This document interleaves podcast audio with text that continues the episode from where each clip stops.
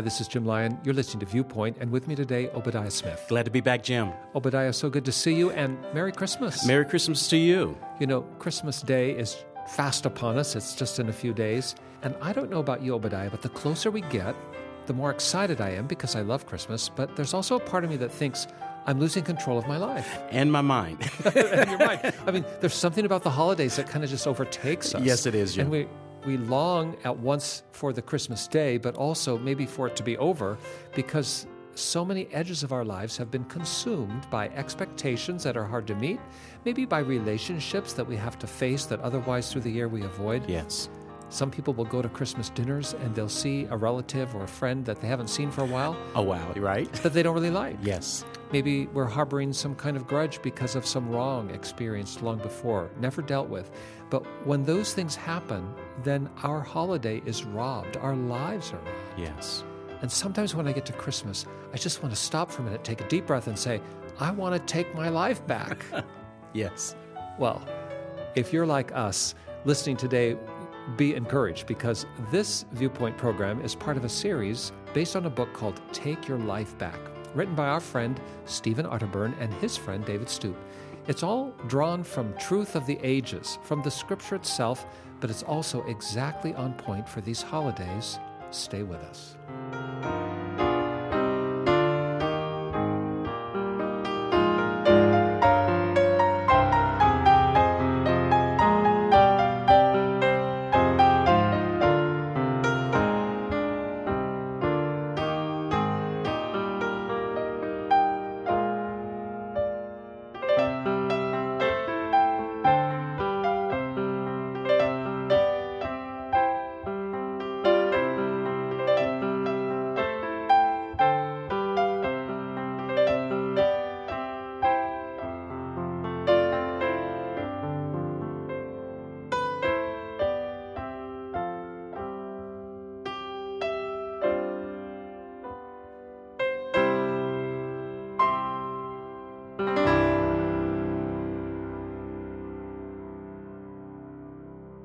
Take Your Life Back is the title of a new book published by Stephen Arterburn and David Stoop.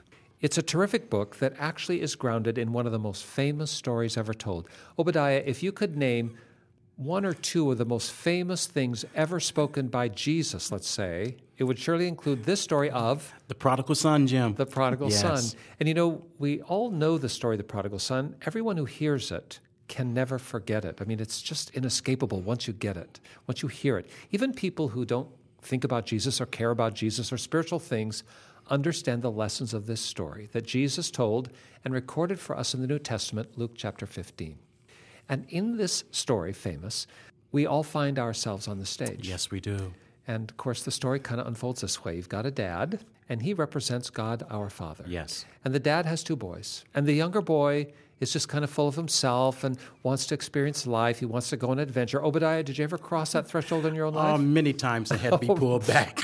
many times. No, I'm not talking about your kids. I'm talking no, about you. No, me, me. well, that, that's a part of all of our growing up, I think, that we have moments where we want to individuate. But this young son, who was a young man at the time, decides he wants to take his inheritance. Dad's not dead yet, but he wants his share of the estate, and he demands from his father, Give me what is mine because I want to go live on my own terms. Yes. And the dad honors that request, I'm going to guess sadly. And so he walks out the door with his inheritance in hand and he squanders it. What's he, what's he spending it on? Well, from a religious standpoint, unrighteous living, but if you want to get specific, prostitutes. That's what the scripture says. He's uh, dining with wine, women, and song. I mean, he's just, these are people to whom he's not married and he's experiencing all kinds of fun stuff. I mean, it's not unusual in any age, in any generation. The temptations are the same. He just wants to do what he wants on his own terms. And if he has to buy people's bodies to have a good time, he'll do that too. Yes. Until at last, he loses it all and he's reduced to poverty. And then he's just working on a pig farm and he's starving. And he thinks, you know, if I just went back home, I could be a servant in my father's house and eat better than this. Yes. Because he's eating what the pigs eat. Yes. And so he has surrendered his life to his own folly. He's made mistakes, he's squandered his inheritance, and now he's clothed by shame.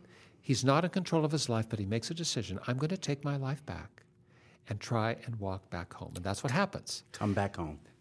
In the last two weeks on Viewpoint, we've talked about that kind of life journey, and many of us uh, here in the studio, as well as listening to us on air right now, have experienced some of that. We've made mistakes. We know we have. We've messed up. We're ashamed. We're embarrassed. But you come to a point where the scripture says you come to your senses and say, I'm taking my life back. And this Christmas, no matter where you've been or what you've done, know this you can take your life back and go home to the Father.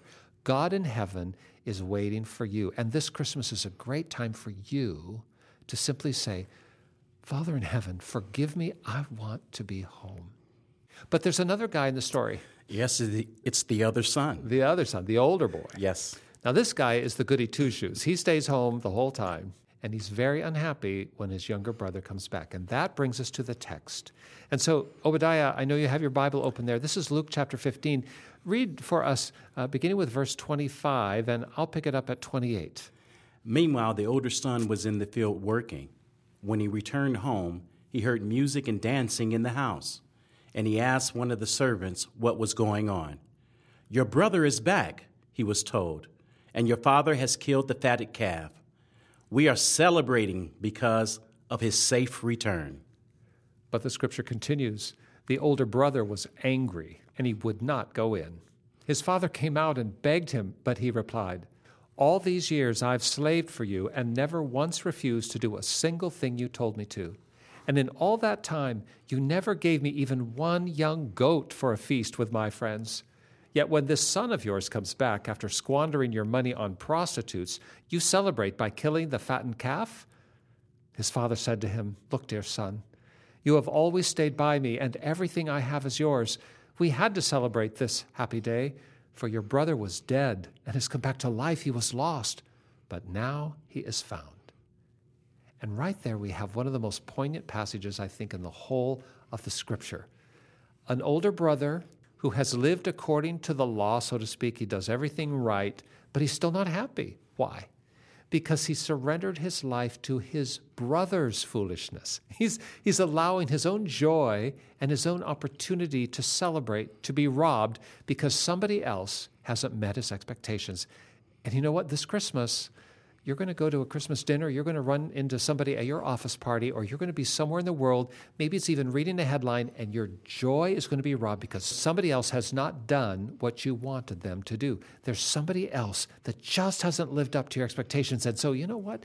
You need to take your life back yes. and stop giving control. When we come back, we're going to talk about lessons on how.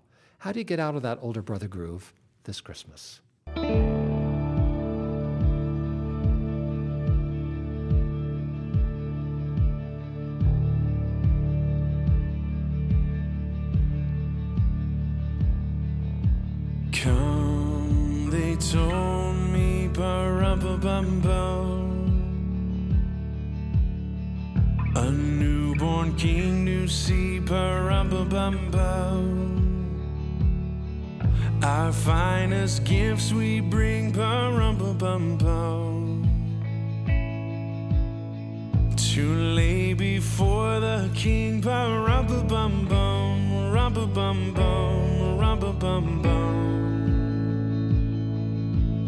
so to honor him, bum bum bum, when we come.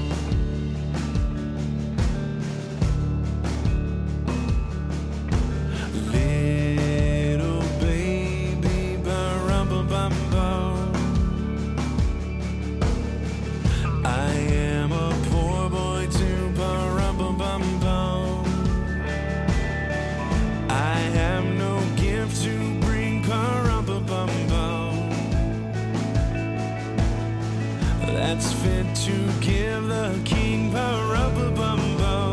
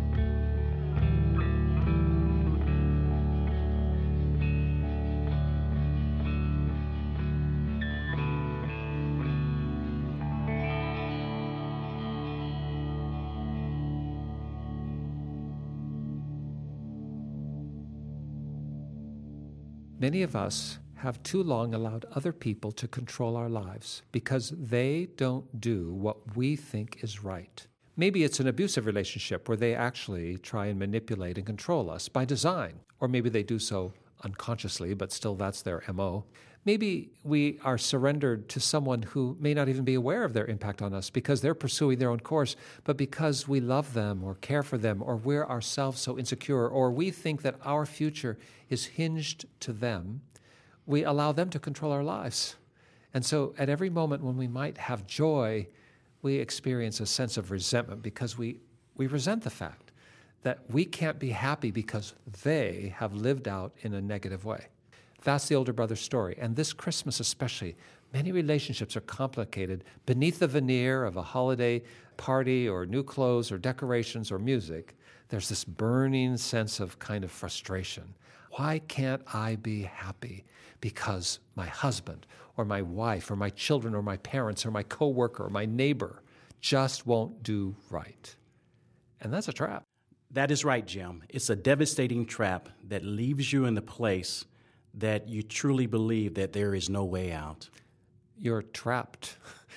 Uh, you're entrapped. But it's actually within your power Yes. to take your life back. You do not have to live this way. And this Christmas, you can be free. Now, in the story of the prodigal son, everything hinges on coming back to the father. It's the father who makes things right, and we don't want to overlook that.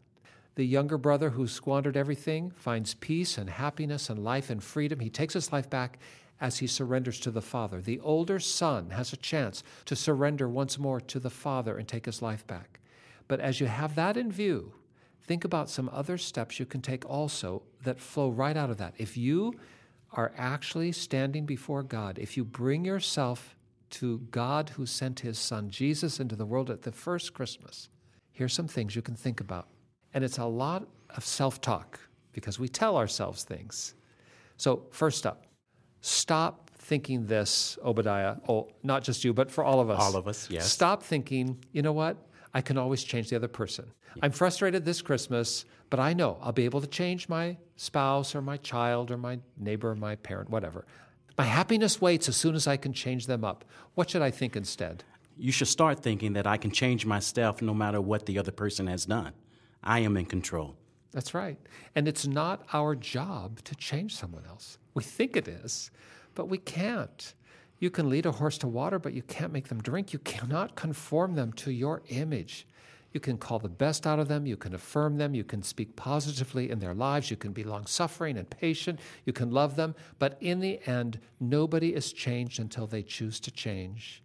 And as long as you wait for them to change to find life, you'll be enslaved to what they do. Yes, Jim. And the other thing that we need to stop thinking that life will get better when the other person gets better. oh, yeah. You know what? My next Christmas is going to be so much better this one because I know next Christmas Johnny won't be acting out that way. Right. Sorry. Yes. Why not just enjoy this Christmas and try and make the best of it because Johnny may act out next year too. Yes. And even if Johnny changes, you may find someone else to blame your unhappiness on. So it really comes right back to you too. Instead of thinking, well, you know, my life's going to get better when the other person gets better, how about this? My life will get better when I get better, Yes. when I come to terms with And the the- world as it is. And that stop focusing on everything that is wrong, but particularly looking at things on the inwardness. And when you begin to focus on the areas of your own life that needs improvement and radical change. That's right, because we all have areas to grow. And as long as you're looking at someone else's need to grow, it's very unlikely that you yourself will realize, develop your own potential. Well, there's another thing that uh, we've already referenced a little bit. Just stop thinking this. Stop saying, I'm trapped. What should we say instead? I have options. That's right. You know what? Yes, I, may feel trapped, and honestly, reasonably, I could look at my life and say, I'm backed into a corner because I married this guy, or these are my children, or these are my parents, or this is my job and I have to have it. Or, I mean, there are all kinds of ways in which we feel trapped, and that's fair because those relationships do have huge impacts on us. But in the end, as long as God is on the throne of heaven, you are not trapped. There are options. You can start thinking and praying about what else you might do with the situation in which you find yourself. You can take your life back by just beginning to dream and to hope that you can move forward no matter what other people do. Which can bring us to this last thing. Sometimes people say, it's hopeless because I've tried everything. Yes, What should you think instead? We should start thinking, Jim, that there are other options that I can try and that we need to connect with other people that can show me what those better options are. Because as long as we just talk to ourselves, we will have finite perspective. But sometimes a fresh voice, an outside Yes. perspective, someone we can trust, can help us see something that we didn't see. Uh, a pathway, a journey, a hope that maybe we've lost the capacity to generate ourselves. Now, God is still in the middle of all this. You have to be certain that in these changing up of the way you think, that you are leaning on God, that you are prayerfully seeking God's direction. Lord, show me what I should do. Open my eyes to see. Lead me to that other voice that can help me see what my other options might be. Don't try and do this alone because you'll just get worse. But God is waiting in the house and He wants you to celebrate. He wants you to have a place at the party table of life. You just have to be willing to surrender to Him. There's one more critically important part of taking your life back that we need to discuss, Obadiah, when we come back this Christmas. Think about forgiveness.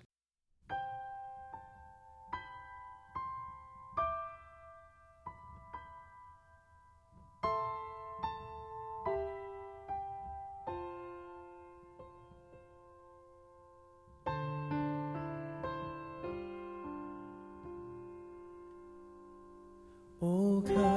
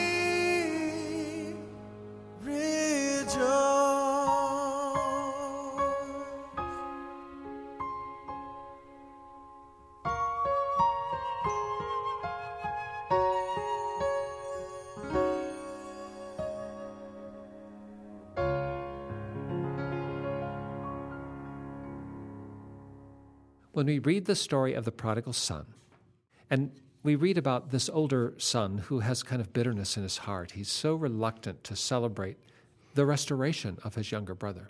What's really going on inside? Is he upset with his brother? Of course, and he has right to be. The brother has been a mess up. But what did the younger brother take away from the older brother? He didn't take any of his money or any of his share of the estate. I mean, he, messed up his own life. The older brother doesn't have any loss beyond just his angst. What's going on there? I think we always find ourselves projecting onto other people what is actually inside of us. Yes. So that anger and that resentment probably is born in something inside the older brother's heart where he knows he's not been perfect. He knows he hasn't been all that. He's comparing himself and making himself more worthy and valuable in relationship to his younger brother. But in the sight of God, the perfect God, he knows he has some things that are broken too. Yes. And he needs to confess his own sin. Yes, because sometimes, Jim, when we're overwhelmed by looking at others, we victimize our own selves that we that we are the victim.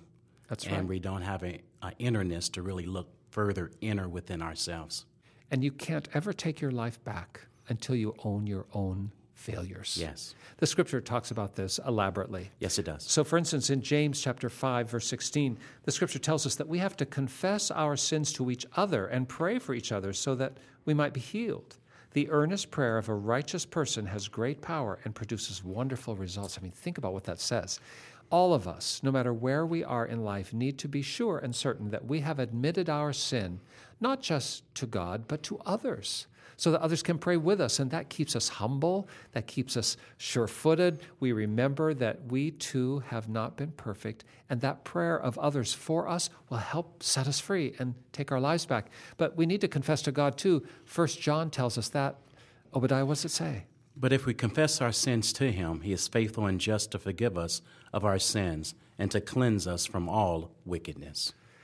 And this Christmas, think about this magnificent gift for all the Christmas gifts you can have to be absolutely certain I am forgiven. No matter what I've done, no matter where I've been, no matter how ashamed I am, no matter how deep and dark my secret, I am clean. Yes. Not because I earned it, but because our God is faithful to forgive us. That's the work of the cross. It's the coming of Christ into the world so we can be forgiven. Allow yourself to receive this gift. Oh, but if you want this gift, there's one you have to give also. Yes, it is, Jim. Because once I've come to confess and I have come to the understanding that I am forgiven, then I can forgive others. And that is necessary because the scripture tells us we will not ourselves be forgiven unless we forgive. So look at Matthew chapter 6 verse 12. This is Jesus himself speaking, the Christ of Christmas talking famously. And forgive us our sins as we have forgiven those who sin against us. This is the Lord's prayer. Jesus teaching us, Lord, I want you to forgive me in the same way I forgive others. It doesn't mean that they have to have the same sin I do. It's just that I can't carry baggage for them if I want you to not carry baggage with me. And this whole idea of forgiveness is the key to taking your life back. Wow, this Christmas, you have a chance. You have a chance to actually laugh and to smile, to love and to embrace, to set down some old suitcases, to let go of some things. Is there someone in this world that you need to forgive? Maybe this is the year you write that Christmas card and just say, I care for you. Or maybe even, so sorry about the strain between us, but I want you to know the Lord is good. And in your own heart, let God forgive you too. This Christmas, take your life back. Don't be the older brother sitting outside the party. Enjoy. You can. Take a step with us in that direction by praying with us now. Our Father, we're so thankful for the Christmas season, for its beauty, for its light, for its music, for the way in which it causes the world just to pause for a moment and to stop and think. And as we do so, Lord, help us to remember that we can take our lives back, that we should not be surrendered into other people's lives, their folly, their journeys, their failures. Don't let them define us. Help us to be free in you. Forgive us of our sin. Help us to share with others, Lord, in humility, our own short suits. And help us to forgive anyone who has wronged us, Lord, that we might this Christmas take our lives back and be free. Let us, Lord, celebrate and enjoy this season. Come to the party as the father in the prodigal son invites his older boy to do. May we not act with resentment or angst, but say, Yes, Lord, thank you. We celebrate. And we pray this, Lord, in Jesus' name. Amen. Amen.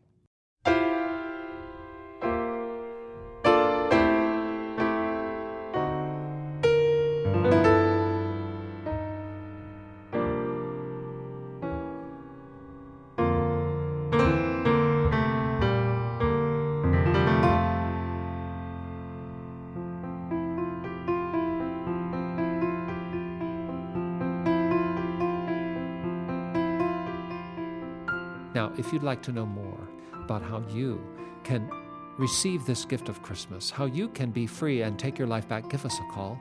Just dial this number 1 800 757 VIEW.